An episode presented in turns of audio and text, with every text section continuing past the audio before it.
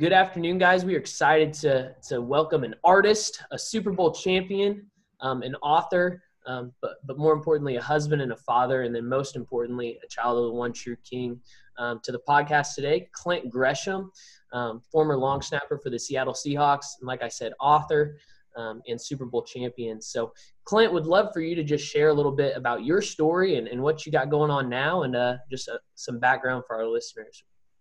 Yeah, Colton, thanks for having me on. I uh, I had a coach in high school who was a part of FCA who was one of those guys that just he just kept showing up and consistently made deposits when I was a knucklehead and was pretending like I wasn't listening, but I actually was. And I have such a heart for FCA, and uh, I love what you're doing in all of the schools that you're ministering at because I really believe that sports is such an unbelievable vehicle to introduce people to Jesus and that was part of my story. And i feel like those two things um, can really run in tandem a lot uh, because sports are so um, they can be a drug in a lot of ways in the sense that it gives us this sense of esteem it gives us a sense of worth uh, it gives us identity um, i talk in, in my book about how we have these default identities basically the thing that gives us the greatest sense of significance um, we have a tendency to put too much of our worth in whatever that is. And for me, um, even though I had a relationship with Jesus and I was leading people to the Lord, I was leading Bible studies, I think that it is inevitable that um, whatever it is that we're putting our hand to is going to begin to um, create sort of this facade of identity, and we will inevitably put some of our sense of worth into that. Um, and it makes a lot of sense because when you have an athlete who, for since they were five years old, they've always been really, really good at this one thing. I see it all of the time um, in professional sports where it's like for 20 years, it's like, this is what you did. I could tell you where I'm going to be down to the very minute in an entire year. Everything is structured for me. And then whenever your sport is over, all of a sudden, man, you're kind of left uh, in sinking sand in a sense because your thing that gave you that sense of esteem is now gone and now you have to go try and find something else and um, i played six years with the seattle seahawks and i always tell people it was six years longer than i thought i'd walk in and be like man all right i tricked these guys for another day let's do it again and um, so I get released in 2016. Uh, it was one year into my three year contract that I had signed the previous year. Uh, it was a little bit unexpected. Um, that season, I really, really started to struggle um, just with kind of the weight of uh, the pressure of the job. And for people who don't say that uh, or say that professional sports isn't pressure, they're lying. um, because it, it's intense and you feel the weight of that. And so I get released and I think that, oh my gosh, okay, like this thing is over. And um, I feel fortunate because I feel like I was forced into a bit of an identity crisis 30 years before my peers were. Like, you know, I've got buddies who are climbing the ladder right now. And man, when they turn 65, man, that's going to be even harder. And so I think for athletes, it's it's actually an advantage because it helps you put into perspective anything that you do to try and get like a sense of worth or esteem. And we all want to be proud of our work. We all want to do things that are meaningful and impactful and be able to provide for our family and for our communities. We truly do find our life when we give it away. Um, and so it kind of forced me into this reckoning that even though I knew man, like God loves me, He's for me. Whatever I do, He's going to be with me. But now it's like, but I feel like this thing was the thing that made me matter. And I always struggled with low self esteem growing up. And honestly, it was why I gravitated towards sports because I was good at it. And it was an easy way for me to get an attaboy. And I always share the story, you know, after we won the Super Bowl. And I've actually got my my Lombardi right here. It's kind of sweet. That was a great year. It was a good year, excellent year. Um, after we won that, we were having our exit meetings, and it was such a surreal experience.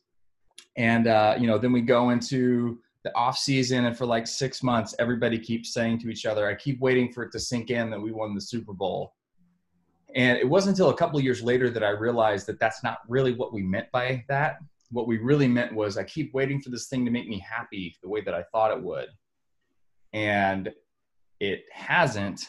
And now I'm actually really scared because I have, in a sense, burned my ships. Like this has been my sole pursuit for my entire life. And now I have to figure out okay, what am I going to actually do that's going to fill this spot? And we were never designed to to live in that way like god was the one who created us so that he could be that peace inside of our heart to make us feel a sense of wholeness and so i get released and then right after that i immediately go into writing my book becoming which i will say i wrote a year before michelle obama wrote her copy of becoming so funny. I was waiting for. I was gonna see because as you search for it, I mean, she automatically comes up. For, I was like, man, I wonder who stole the uh, who had the title first. Glad to know Shell did had it first, so she stole it from you. yeah, I. uh It's actually kind of funny if people go to my my Instagram. My wife is really good at Photoshop, and she photoshopped my ugly mug onto her book cover, which is her face going like this. That is awesome. And so, if you want to have some nightmares, show that to somebody. That's um, but I chose the word becoming because that word is an adjective and it's a verb we're all becoming something, but to be becoming is to be attractive. And so, what does it look like to like who you are when you haven't become the person that you feel like you're supposed to be? Sort of this aspirational pursuit of being content in the moment and liking who you are despite you continuing to do things that make you not like yourself. Realizing that God knew what he was getting into whenever he pursued you. There's nothing that's a surprise to him and there's no such thing as failure when we really do love to learn so i write this book and and honestly like that was therapy for me mm. um, i really believe that if you survive childhood you have a book in you like it, it, and it was just this therapeutic cathartic experience where i kind of processed some some pretty heavy stuff and um, I think the greatest compliment that I've gotten from people about the book is feeling like they heard their voice in it. Mm. And because it's all of our stories, all of us are in a process. And so, what does it look like to engage that process, knowing that who we really want to be is on the other side of the most challenging thing that we don't want to address? So, I traveled a bunch for that. Um, I got to go all over the world. Um, I got to have a couple of engagements in Austria, which was super cool, and up in Canada and all over the United States and um, and that was a really exciting season. And inevitably, I mean, this is how it works with books: is it's it's kind of like this 18 month cycle, and um, as that started to slow, I started to find myself back into that same place of, okay, well, football didn't work, speaking didn't work, writing a book didn't work. They were all fun, and I enjoyed that experience, but there's still part of me that man i'm having to continue to be reminded that whatever i do is not the thing that defines me it's not the thing that makes me feel important even though other people may think that i'm important because i did this sure. like if i go speak somewhere i've got this slide that um, my graphic designer created and it's got like some of my accomplishments on there and it's like super bowl champ or yeah, Super Bowl champion, um, 2010 Seahawks All Decade Team, international speaker, best-selling author, married a super hot wife, and yes, she is. You should follow her on Instagram. She's so funny. Maddie Gresham is my wife. Um, and like I read that sometimes, and I'm like, yeah, like that's awesome, and it makes people listen to what I have to say.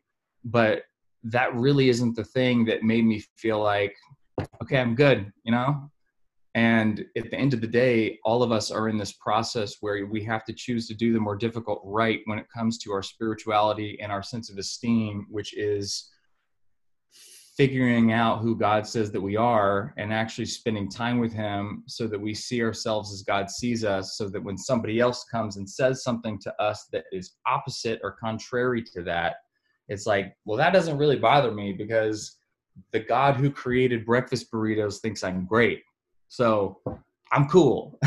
I'm not worried about you. And I think it can be even more challenging when it comes for believers because part of our issue is like we want to lead people to Christ. Mm-hmm. Like we want to introduce people to Jesus, which means that we also have to get people to kind of like us.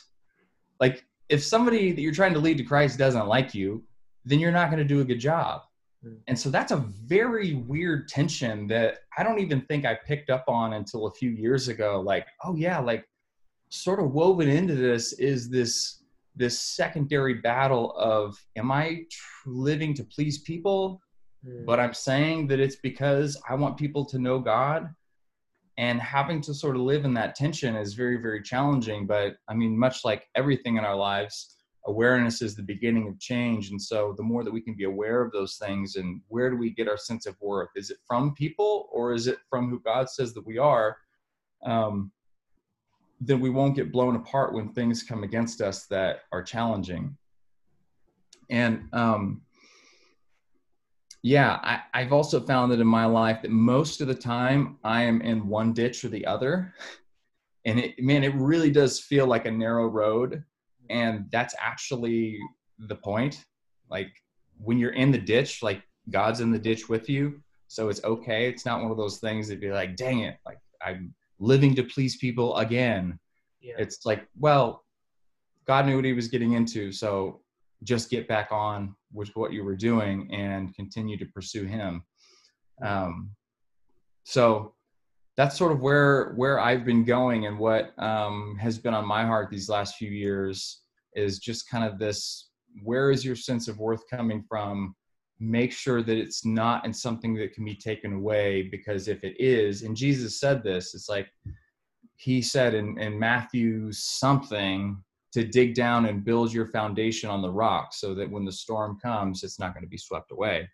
And that's what it means. That's doing the more difficult right. That's doing the deep work of, okay, I'm solid. Like my resources are within me. I don't need anything external because God comes and He lives inside of my heart. Therefore, I have everything that I need already inside of me. Hmm. And I think that that can also be one of these things that is a challenge where, like for example, I uh, I really have struggled with social anxiety like throughout my life, which um, people kind of don't really agree with me on that sometimes because like I got voted class clown when I was in high school too. But like I can definitely find myself sort of in my head sometimes. Um, and so when I was in high school and in college, that led to okay, I'm going to go have a drink or I'm going to do this. I'm going to do something to change my state of mind to make me feel a little more at rest. And obviously, like that kind of pattern, it all it only gets worse. Like when we try to manage those emotions. And so having to come back to, I have this inner resource, the Holy Spirit who lives inside of me, who he promises that he's going to give me strength and so i don't have to turn to external things. And it's one of those things that is kind of this constant and feels like an itch that like don't scratch it you know? Like just stop. It'll it'll go away. Mm-hmm. but sometimes it takes a very very long time because we've trained ourselves to rely on these external things to make us feel strong or confident or funny or whatever it is. Um, so well, I feel like I'm just rambling. What do you guys have? No, you're. This is great, and it leads into you know talking about that is is I see in athletes now more than, and, and maybe it's just more than ever because it's becoming more prevalent. But athletes tend to be, and we can allude to this, overachievers. Like if I can strive to be the best at something, I'm good at this. I want to continue, and we see the progress, and we see the the praise and the the progress um, there seems to be just an increase in anxiety and depression amongst athletes, especially now. And um, I would love for you to just kind of talk a little bit more about how you've struggled with that or overcome it and, and things that have that have helped you along the way someone that's put their identity you know you can you know football player nfl you know guy, author, um, all these things, and yet your identity comes back to to being a child of God. Um, and yeah. it's it's easy to prescribe that, but then to use it and to allow it to help, uh, just kind of how that's yeah. working for you. Um, that's a great question. I really, really struggled um, sort of early on in my um, rededication in my walk with God. That was like 2009, 2010. Um, I really, that really was when things sort of shifted for me. Um, I did not understand mental health at all. I thought everything was the devil. It's like, oh man, I'm feeling depressed today. It's the devil. Man, I lost my keys. Devil. I got a speeding ticket because I'm going 30 over the limit in a school zone. Man, the devil's out to get me. you know, like, and I didn't. It took some time to really understand the brain, and um, especially the brain of of athletes, where man, there is such a um, a layer of approval seeking that's in that because you have this coach who and and like I've been there where it's like, man, I've been trying to get this coach to give me an attaboy forever, and I finally got it, and it's like, oh, this feels like the greatest drug in the world.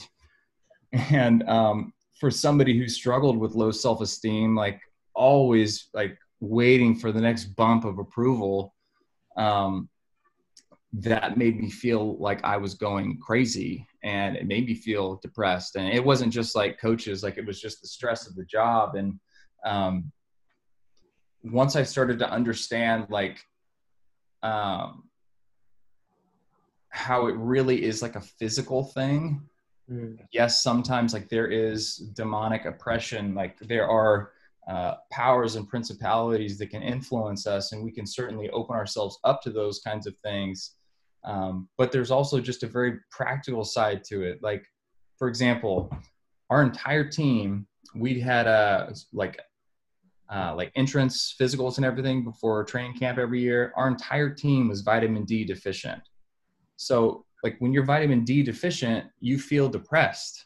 Mm. Like that doesn't have anything to do with spirituality. Like take a vitamin D supplement from GNC and like you're going to be good. Yeah. And so like because I thought that oh man I'm feeling down or I'm feeling anxious like I would hear verses like be anxious for nothing but in everything uh, and I blanked on the rest of the verse because I need to be reading that verse more I guess. um, but in everything make your prayers be known to the Lord. Uh, that really piled on a lot of, of shame for me and made me feel like I'm just not doing enough of the like spiritual tricks. Like maybe I should fast more. Maybe I should read my Bible more. Maybe I should pray more. I don't think I've told enough people about Jesus. Mm-hmm. And it became this entire other area of performance for me that was like even harder to put a finger on because I felt like the only remedy to um, that striving spiritually was more spiritual activity and it made me feel depressed it made me feel anxious it made me feel out of control. And um and then on top of that I, it made me feel ashamed. Like if i was just a little stronger like this wouldn't feel so good. And like man like i ended up getting fired. Did i ruin god's best plan for my life?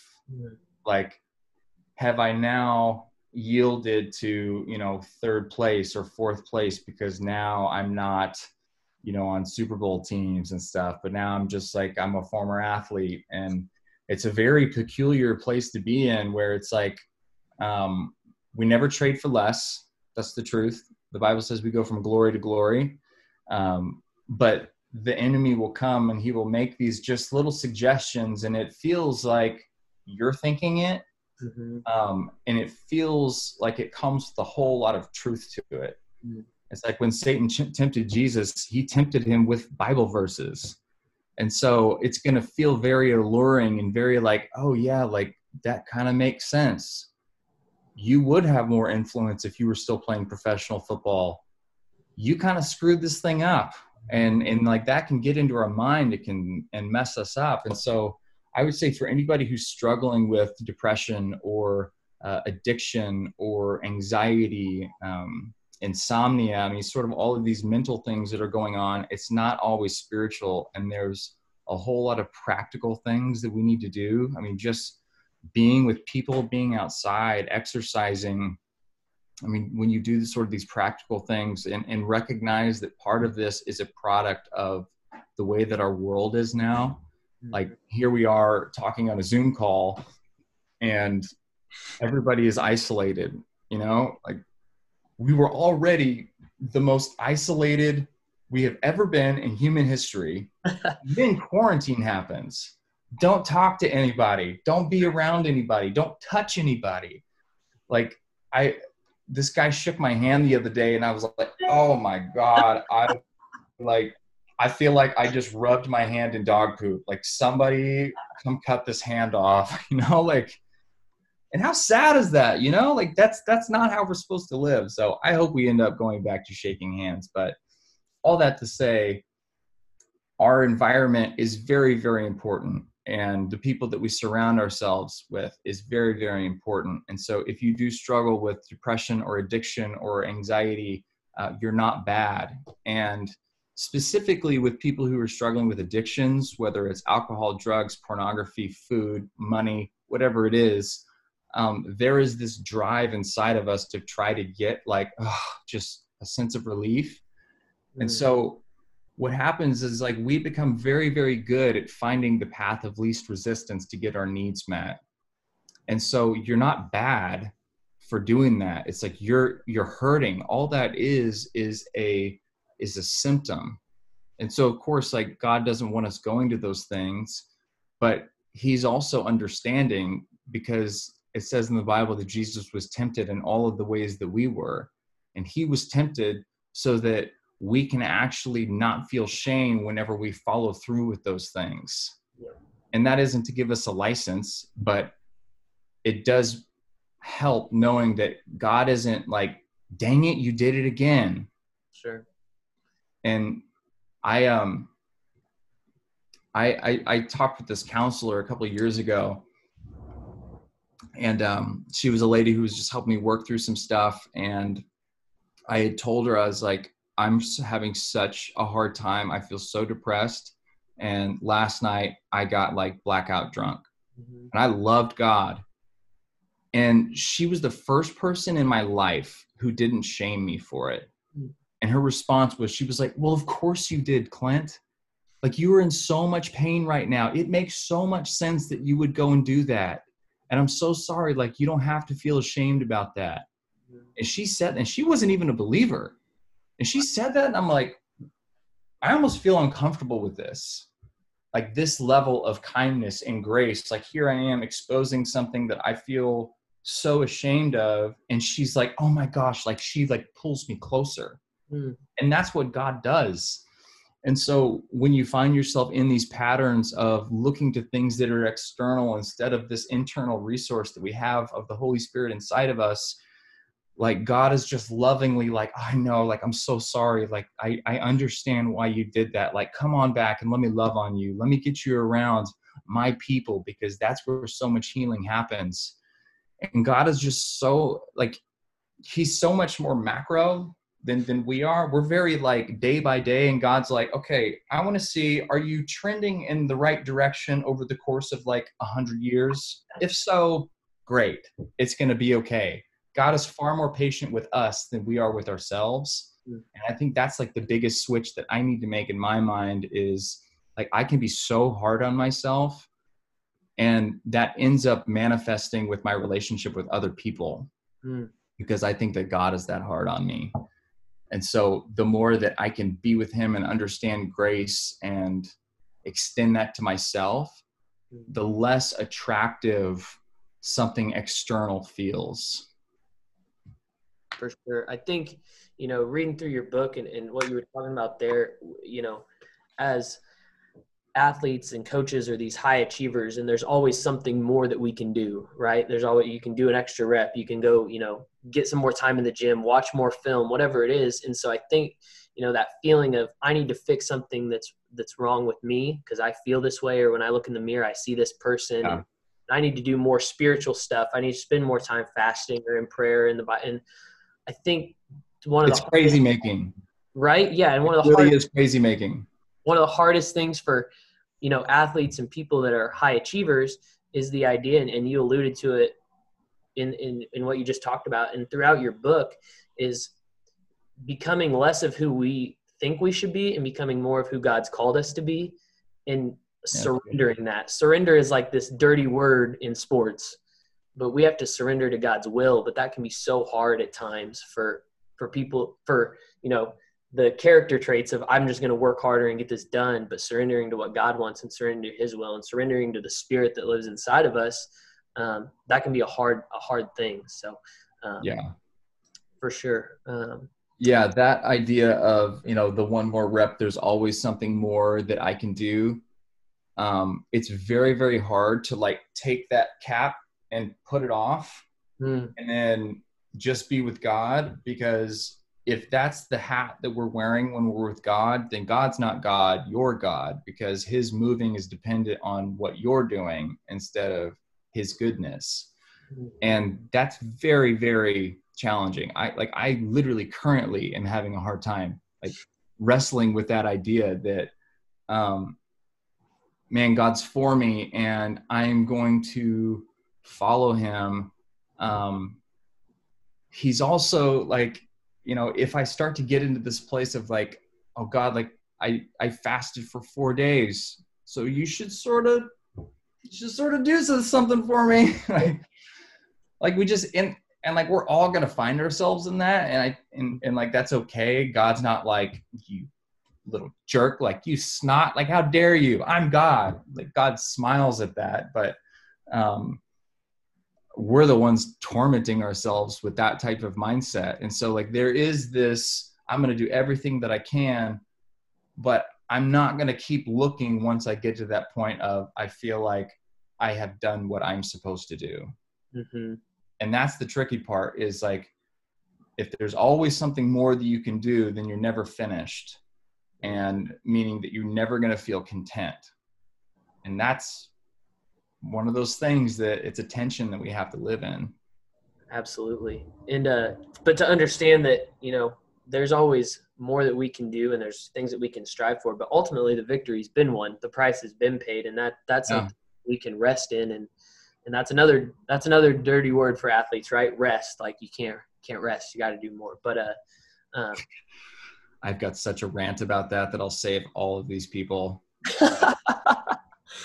well, we'll miss that one, I'm sure. Yeah. Yeah. I mean, I'll just say that like God is the one who created the Sabbath and mm-hmm. we need to rest. And um, you will hit diminishing returns in everything that you do if you don't have a day of rest. And, um, you know, Sabbath and rest, it isn't the absence of activity, it's just spirit led activities that are nourishing. And I think, especially for athletes, um, i know this is true for me like i struggle with resting. Mm-hmm. it's man it's like nails on a chalkboard for me because i'm like man I, just the world that i was in in high school and college and the nfl it's dude we're gonna go man. Like i i want to win. Like i love winning and i hate losing so i'm gonna do whatever i have to do. And so you're telling me you want me to go 24 hours of just I don't even like doing what I just did there. Yeah, that was, was four seconds, and I hated it. No, but we need it, and and it's one of those things that um, if you don't do it, our pastor, man, he had this unbelievable sermon. He was talking about uh, the Ten Commandments, and then he used he shared some story about um, how basically in the Ten Commandments it talks about how you need to obey the Sabbath mm-hmm. right next to not murdering people. Like, murder, don't work for a day. Don't commit adultery. It's all next to each other. Mm-hmm. And so, in God's mind, like, there is a weight to that. Mm-hmm. And in people who work on the Sabbath, um, and the Sabbath is just whatever day you want it to be. It isn't like you have to do it on Sunday. God's not legalistic like that. Um, this oh, where was I going with that? I had something so good. The point is, is that God will honor the Sabbath and if we are finding ourselves not taking a Sabbath, uh, this is what I was going to say: is that it's motivated out of fear, and I don't really trust God, and that's what God is after. Like He wants us to trust Him on that seventh day, um, and and that's what God's trying to change is our hearts. Amen. That's that's awesome. I mean, that's that's exactly spot on there, and feeling like we have to work and overcome because He can't bridge that gap, or He can't supply on the day that we rest yeah a lack of trust that's good um, as someone you know you mentioned you kind of rededicated your life in 2009 2010 coming into the league um, what ways for for a business that's so competitive at that level to be able to surround yourself and find fellow believers what did that look like for you from a standpoint of going into a new locker room and knowing that you know you, you that your identity was or at least you were striving to have your identity be in Christ at that point, um, and, and, juggling that. But to to find people to surround yourself with that were that were fellow Christians and that were fellow believers. What did that look like for you? How did you navigate that in a in a place that I mean, on the roster that day, you know, there are people coming for your spot, you were going for theirs, but yet yeah. to find that, how, how'd that look for you? And, and just some tips as people, as we get kids, you know, going from high school onto college campuses and, and trying to navigate that. Um, yeah. Um, I felt like God rescued me hmm. big time. My rookie year, I was living in a studio apartment with a, a place that was renting month to month because I, I really didn't think that I was going to last very long. um, and then the next year we had a new CBA and the NFL locked all the players out. And so um, I actually ended up moving in with uh, our head coach, Pete Carroll's assistant, uh, who was a younger guy. He was about my age, and he was living with two other guys, and they were all young life leaders in a community in in Seattle and that was probably the most significant thing that happened for me um, because I needed a life outside of football. I needed a community outside of the community that I was trying to reach. Because if you're trying to get like all of your buddies um, in the same group of people that you're trying to minister to, like you're just going to become them. and um, you're going to feel really really alone and you're not going to feel like you have the strength to to do the right thing um, when you want to belong like when you want to be a part of the group. Like all of us were created to belong. We were created for community and when we don't have community it makes us go crazy. Like quarantine right now is destroying some people like legit because we're not designed to be alone and so because i had a life outside of football that wasn't like all x's and o's it's like i would go I would get to work at about 7:30. I'd leave about 3:30 or 4, and then I'd go straight to the high school um, in Mercer Island, Washington. And man, I'm like leading Young Life, and I'm taking kids to camp, and we're having campaigners at my house. We're having Young Life Club at my house. We were having like 100 kids a week coming through my house, and it gave me perspective that like there really is more to life, and um, like as much as like it was great for those kids and like i know it was awesome for those kids like getting to go have bible study in the seahawks locker room was like pretty legit. Um even more so like it was good for me because it helped me realize like man when football feels hard and i feel like a failure there's so much more going on here and the impact that i'm making here to help others is filling my soul enough to kind of tolerate how hard football is right now. So finding your community outside of the people that you're trying to reach, um, because anytime that you're like, hey man, like I want to tell you about you know what God's done in my life. I also want you to be my friend. Yeah. you need to be solid, and that that doesn't mean that um, you're always going to feel solid but you need to have people that are are sending you out so that when somebody's like, dude, I think you're an idiot, that it doesn't blow you apart. No, that's a good word, especially like you said in a locker room and coming in and being like you want to be friends to them, but you want to be solid. And I think that's where you can then begin to shame your like i'm supposed to be the one that's strong but yet i just did what they did. Why did i go do that? And yeah. that's like that battle. And i i mean i remember that being in college where people would look to hey will you pray for us? And then like the next night it's like i'm hanging out with all these guys somewhere i know i shouldn't be but yet i want them because they're my oh. brother. Oh. and, and that balance is so hard. So i think that's super wise what you said having a community outside of that space yeah and be safe and share. That's that's so good. So um, appreciate that. Yeah. Yeah, that was a big one for me for sure. Right. And I think sometimes when you're in that, you feel like you're the only one being that way. Like I say I'm a Christian and they'll look to me to lead a Bible study on Thursday night, but yet am I the only one being hypocritical? And I think that's a constant struggle um, for Christians, especially in a place where, you know, like you said, there's this longing to to belong and we're all one and that team that team idea where well because they're doing it i need to do it too. Um, yeah.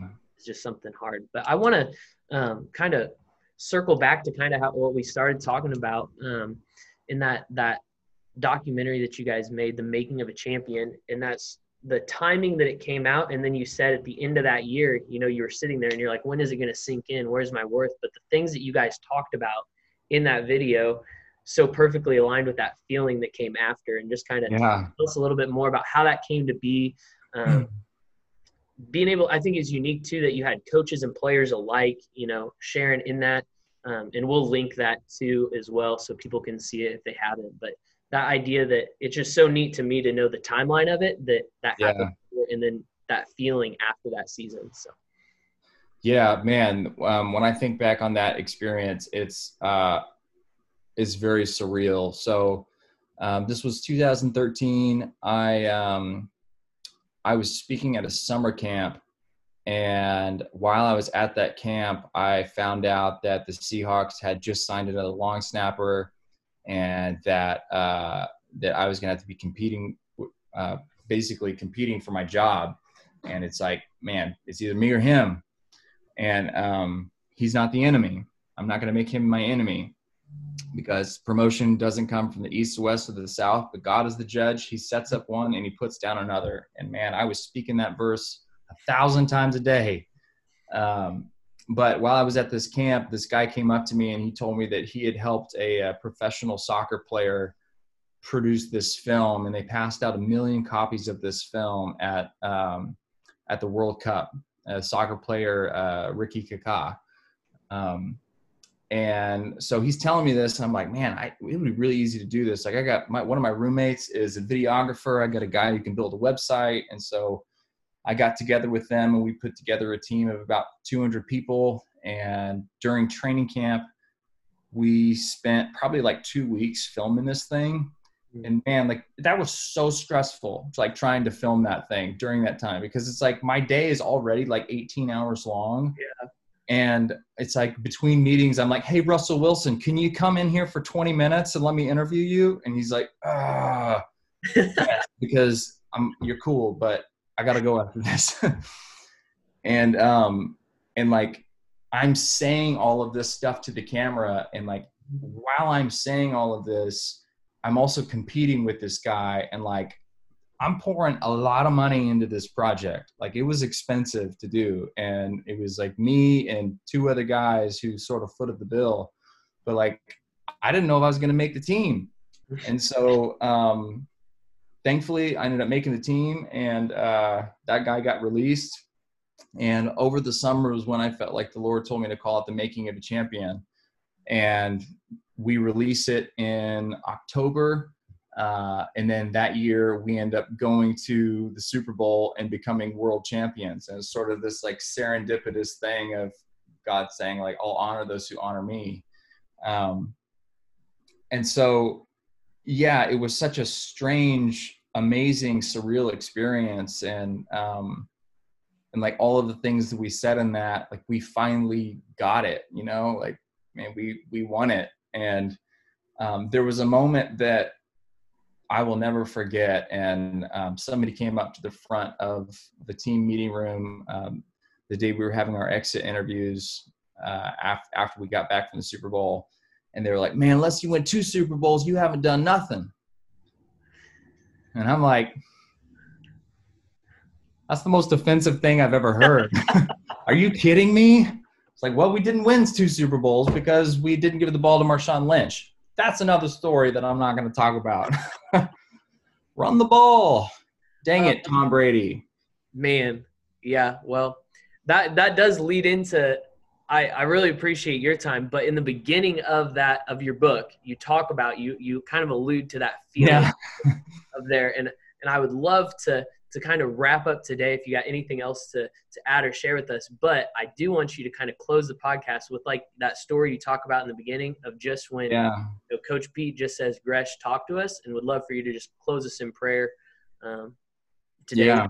When you're ready, so I think that's a good. It's a good time to bring that in because yeah and I gotta get Gresh to talk to us um, to close us in prayer today. But yeah, so yeah. Well, I'll just share the story real quick. So you know, we end up throwing the ball. The ball was a little bit um, not on target, and the ball gets picked off. We lose the Super Bowl. We go into the locker room. Some guys are having uh, some choice words that I won't say on this Christian podcast. um, and uh, coach says a couple words to the team. Then he looks at me. He's like, "Okay, Gresh, talk to us," which was my cue to pray for the team. And uh, I'm like, "Oh God, what do I say here? Um, I don't know. God curse the Patriots. Um, may Tom Brady lose all of his teeth so he doesn't look so handsome. I don't know." um, and like I found myself struggling with something to say in that moment, and mm-hmm. because like I was trying to say something that's going to make everybody not feel so sad. Mm-hmm. And the reality is, is that we all need to just be okay with those feelings of being so sad, mm-hmm. because the moment that we try to run from whatever our feelings are, that's when we get addicted to something. Mm-hmm. Instead of using the internal resource of the Holy Spirit inside of us, we start going to this or this or this or this and we plug our hearts into all these things and it's never really going to be enough and so um, i'll just say like for those of you who are watching this who may be resonating with a lot of my story about identity and sense of worth and like always looking for the next thing to kind of fill your heart um, like god has rest for you and you don't have to be in this place of striving anymore. And it's this constant battle that we're going to have to find ourselves of being comfortable in the uncomfortable which if you're an athlete you get that and so learning how to live in that tension of i'm not who i want to be yet but i'm not who i was and god's not surprised with the pace of my growth. And so i don't have to be surprised either. And so um, if you resonate with that i just want to pray for you guys and then we're going to wrap up here. Um, just Holy Spirit, I just ask that you would come and that you would speak to every single person who is listening to my voice. God, I pray and I declare over every single person in Jesus' name the kindness of God, the patience of God. I pray that every single one of them would be able to see themselves as you see them, that they would have fresh eyes, that they would feel a sense of completeness, that they would no longer have to look to external things to feel validated, to feel strong, to feel like they're enough because they know that the resource of all resources, the Holy Spirit, lives inside of them whenever they invite the Son of God into their life. And so, if you're somebody and you've never received Jesus, I would just ask you to just pray, Jesus, I invite you into my heart. I invite you into my life. I make you king of my life. I want you to be the one who makes the decisions for me, and I will follow you. And as you do that, the Holy Spirit's going to come inside of you and He's going to begin to lead you into all truth. He's for you. God is not against you. And you can trust that no matter where you go, you have something inside of you that can help you navigate that thing. And so if you're somebody who's felt alone, you're no longer alone. And now you're actually a part of an even greater community. And so, Lord, we just pray over every single body here and we bless them and we ask for favor on their lives and understanding of who you say that they are. In Jesus' name, amen. Amen. Awesome. Well, thank you so much, Clint. Where can uh, people want more resources or to find your book, find you, where some your kind of yeah your, your ats and all that good stuff. So yeah, I'm on uh, all the social media at Gresh49. Um, you can also go to my website, clintgresham.com. And if you listen to this uh, and you get anything on my website, if you use the code FCA15, you'll get 15% off your order. Awesome. Well, thank you. That's so, great. We'll be sure yeah. to up as well. Awesome. Well, thank you so much and uh, stay safe and stay healthy. Yeah, you too. Thanks, Colton. We'll see you.